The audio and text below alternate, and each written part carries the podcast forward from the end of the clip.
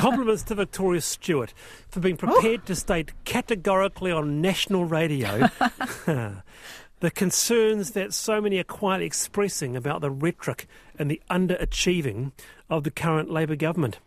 Um, so uh, it's really 70 30 in your favour, Victoria. Here's one Charles in Christchurch says, Can't believe your panellists comments saying the government had an easy ride. We are the proof of how effective the government is.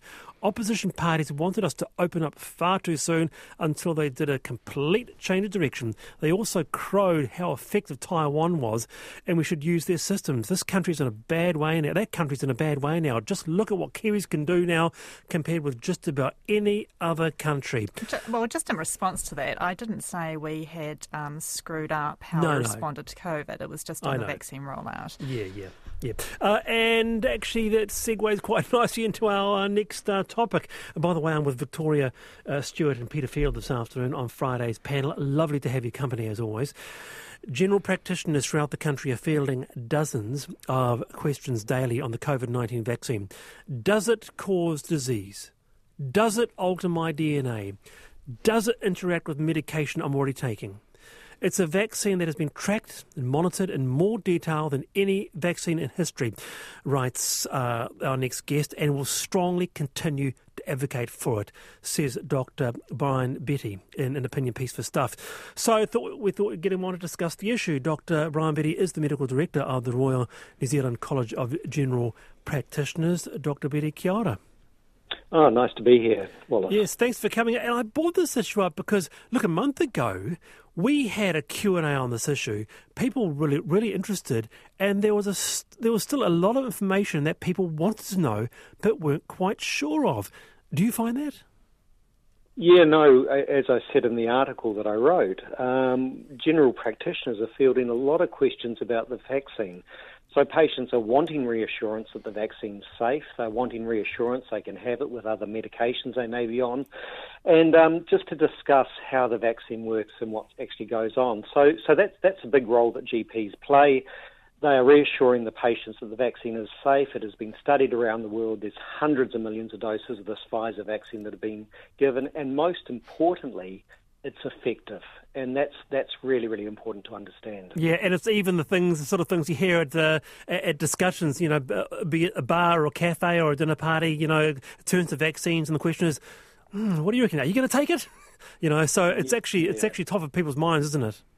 Oh, look, it's front of mind, and it should be. I mean, this is the biggest vaccine rollout this country will ever see. It is incredibly important as to what happens over the next year or two in relation to the, the COVID pandemic, which is still racing around the world at an unprecedented rate.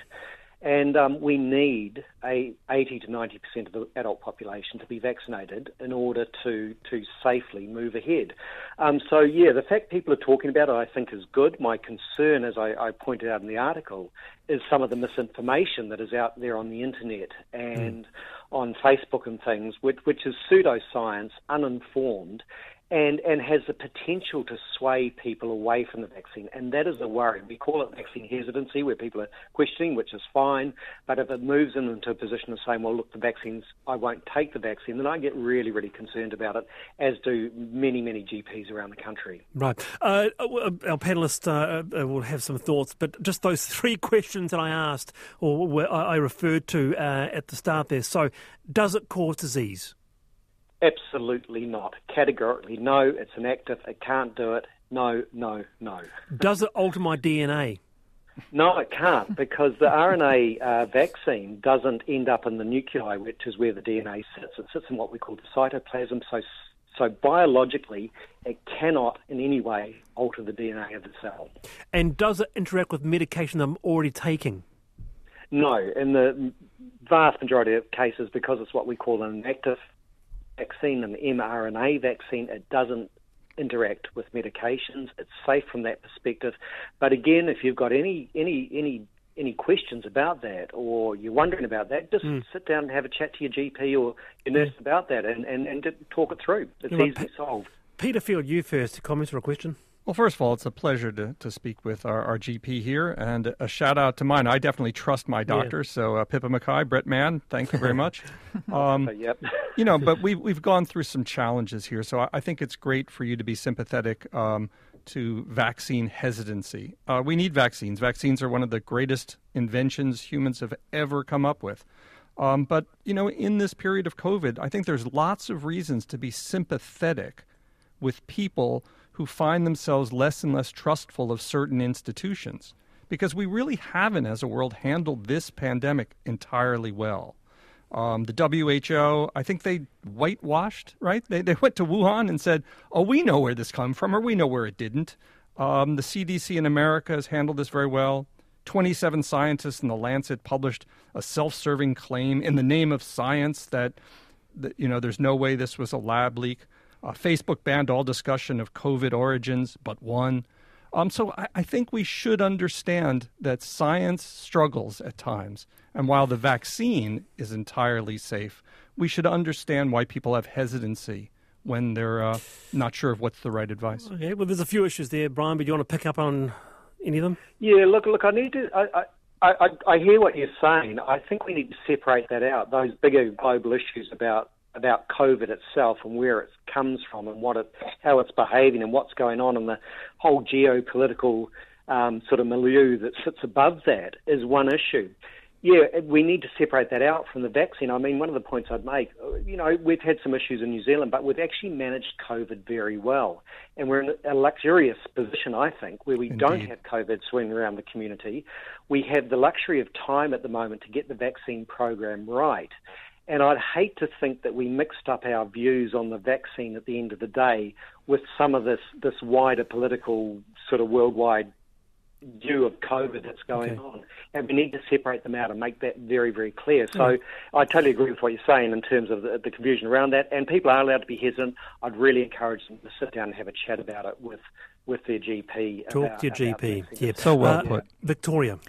Um, I think those que- those three questions that you raised, Wallace, to me sound like actually legitimate questions that people might ask when they don't understand how the vaccine is going to work. But yeah.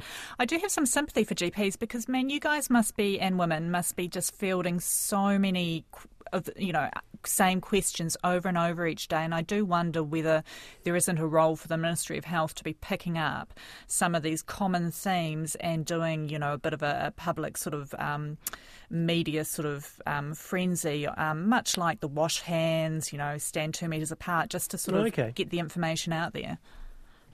I, I actually agree with that. I think um, the government, the ministry, needs to start to be very clear on the vaccine, the program itself. That that sort of started at this point, and I um, I think it's really really important that there's very clear, consistent messages about the vaccine going forward over the next six months as, as this rolls out so that the public is, is informed and can make, you know, informed consent over the vaccine, make up their own mind about it.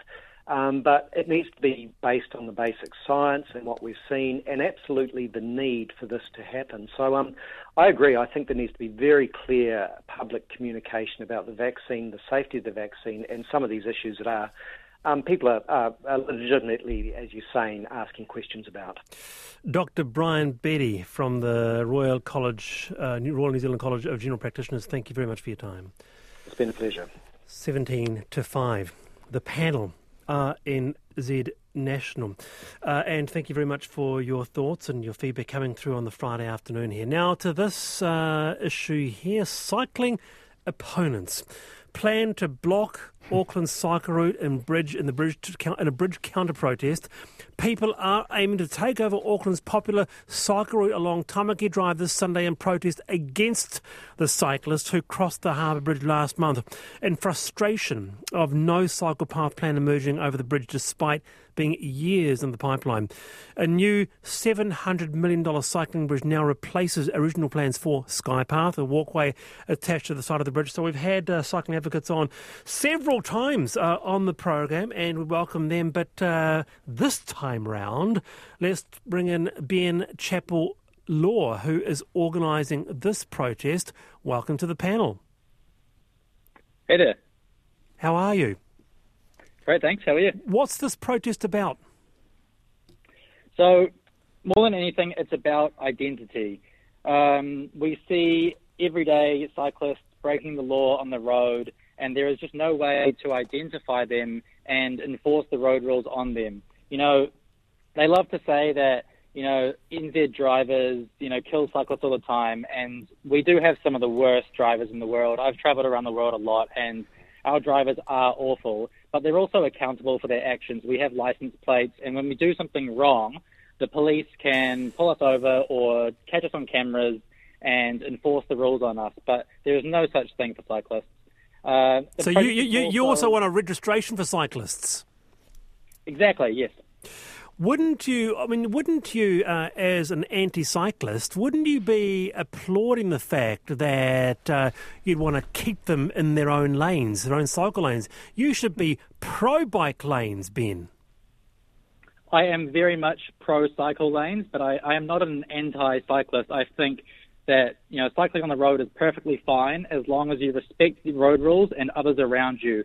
But as a resident of Auckland, specifically Mission Bay, it is an everyday occurrence that we see negligence towards the road rules and a massive disrespect of other road users by cyclists on the road. Of course, that happens with drivers as well. But it's just it does happen with drivers as well, and by by far the majority, it's the cyclists who get hit, who get maimed, not the people driving these massive SUVs or trucks or big tin cans. Ben. Indeed. However, we are liable for our actions because we are identifiable. You cannot say the same about cyclists. We saw an issue in Wellington, I think it was yesterday or the day before, where a man was riding a bicycle on the, on the footpath. He hit a woman after screaming at her to get out of his way. He hit her. She fell. She hit her head. She was bleeding. And he ran away from the crime scene with a few people chasing after him. Eventually, the police found him somehow miraculously and they, you know, they gave him a warning for assaulting this woman. All right, well, let's bring our panelists. Victoria, what questions do you have? I'm just a bit confused actually because. Um, What's the protest actually about? Yeah, like the thing is, um, it seems to be protesting against cyclists and trying to block their, their, their cycling route. But at the end of the day, if you want them to have to cycle round with a big registration plate on their hat or whatever, it's government that's going to change it. You seem to be targeting the wrong audience here. Not at all. So you know, the cyclists, they stormed the harbour bridge. That was an illegal protest. We are simply walking along the cycle lane, which is barely used. The government just spent $20 million building this brand new cycle lane, and every day we see cyclists instead using to use the road, which is right next to the cycle lane. Uh, the cycle lane has a beautiful surface. It's very nice to ride on. I did that myself in my recent YouTube video. I compared the road to the cycle lane, and there is no reason to be using the road when there is a brand new cycle lane right next to you. So we actually won't be obstructing many cyclists because they choose to use the road anyway. Hang on, but hang on, can oh, I just sorry. interrupt here because please, please I do, thought um, I thought you said that this. Um, protest was about registration identification of cyclists, but you're mentioning the storming of the Harbour Bridge, which seems to be a different issue. So I am quite interested to be that we are clear about what this protest is about, and it seems to me we're getting mixed messages. Well, if all the cyclists on the bridge had license plates those days, then the police would be able to identify them and charge them accordingly for quite literally breaking the law. Peter, what do you think? Well, I don't really have anything to say to Chapel Law, quite frankly. But I'm glad of... to say that New Zealand has bad drivers, bad cyclists, and probably very dangerous pedestrians. We probably walk badly too. Actually, um, I've got to ask you, Ben, in terms of breaking the law, weren't you the guy that made headlines a couple of years ago, snapped, hanging out of a car boot on the harbour bridge? Was that you or was that someone else? Indeed, I was. That I was, was you. Uh, Indeed, I was safely strapped in, but because I had a license plate on my vehicle, I was identified. The police came to my house, questioned me, but then decided not to charge me oh, or fine me because I was strapped in safely. What an absolutely reckless thing to do. Why is that? Because you were hanging out there. I'm just describing the. I'm actually. I'm only paraphrasing the police who said the incident was extremely dangerous at the time, and Waka well, Kotahi described it as reckless and dangerous. Do you think that cyclists storming the Harbour Bridge and blocking half of the bridge is not reckless or illegal? I don't think it was reckless. I don't think anyone was in harm.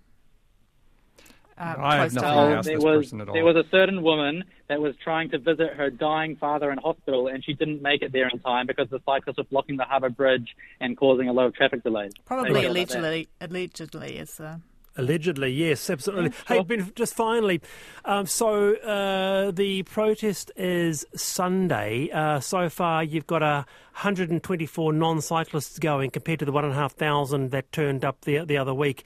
You're hoping for more? Yeah, we welcome anyone to come along, cyclist, non-cyclist, whatever you'd like. We'd like to reiterate that this is a peaceful protest. Unlike the cycling protest, it will not be illegal. We'll be not be blocking any roads or state highways. We'll be walking in the cycle lane, and we have been in correspondence with the police daily to ensure a safe, fun, and productive event for all. All right. Hope the day goes safely. Very good. Ben Chappell Law there, who is organising a protest on Sunday. Big response to. Uh, to that, uh, and you can go back online if you want to go back to rnz.co.nz forward slash the panel. We talked to uh, Cycle Advocate last week on this uh, very issue, in fact, a couple of times there. Uh, it is 10 to 5, the panel RNZ National. Now, electric car use is one of the cornerstones of the Climate Change Commission's advice to the government on how to become carbon neutral, but how feasible is it, reports Harry Locke for RNZ. Reducing it is one of the Climate Change Commission's main focal points on how to reduce the country's overall carbon footprint. The Commission wants to steer away from petrol and diesel cars and turn towards EVs, but with most costing tens of thousands of dollars, price is a formidable barrier.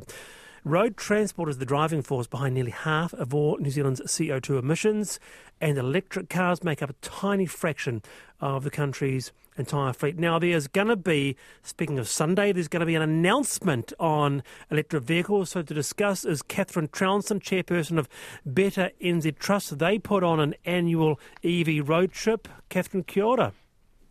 Good afternoon, Wallace. Are you excited about EVs being propelled to the fore at last?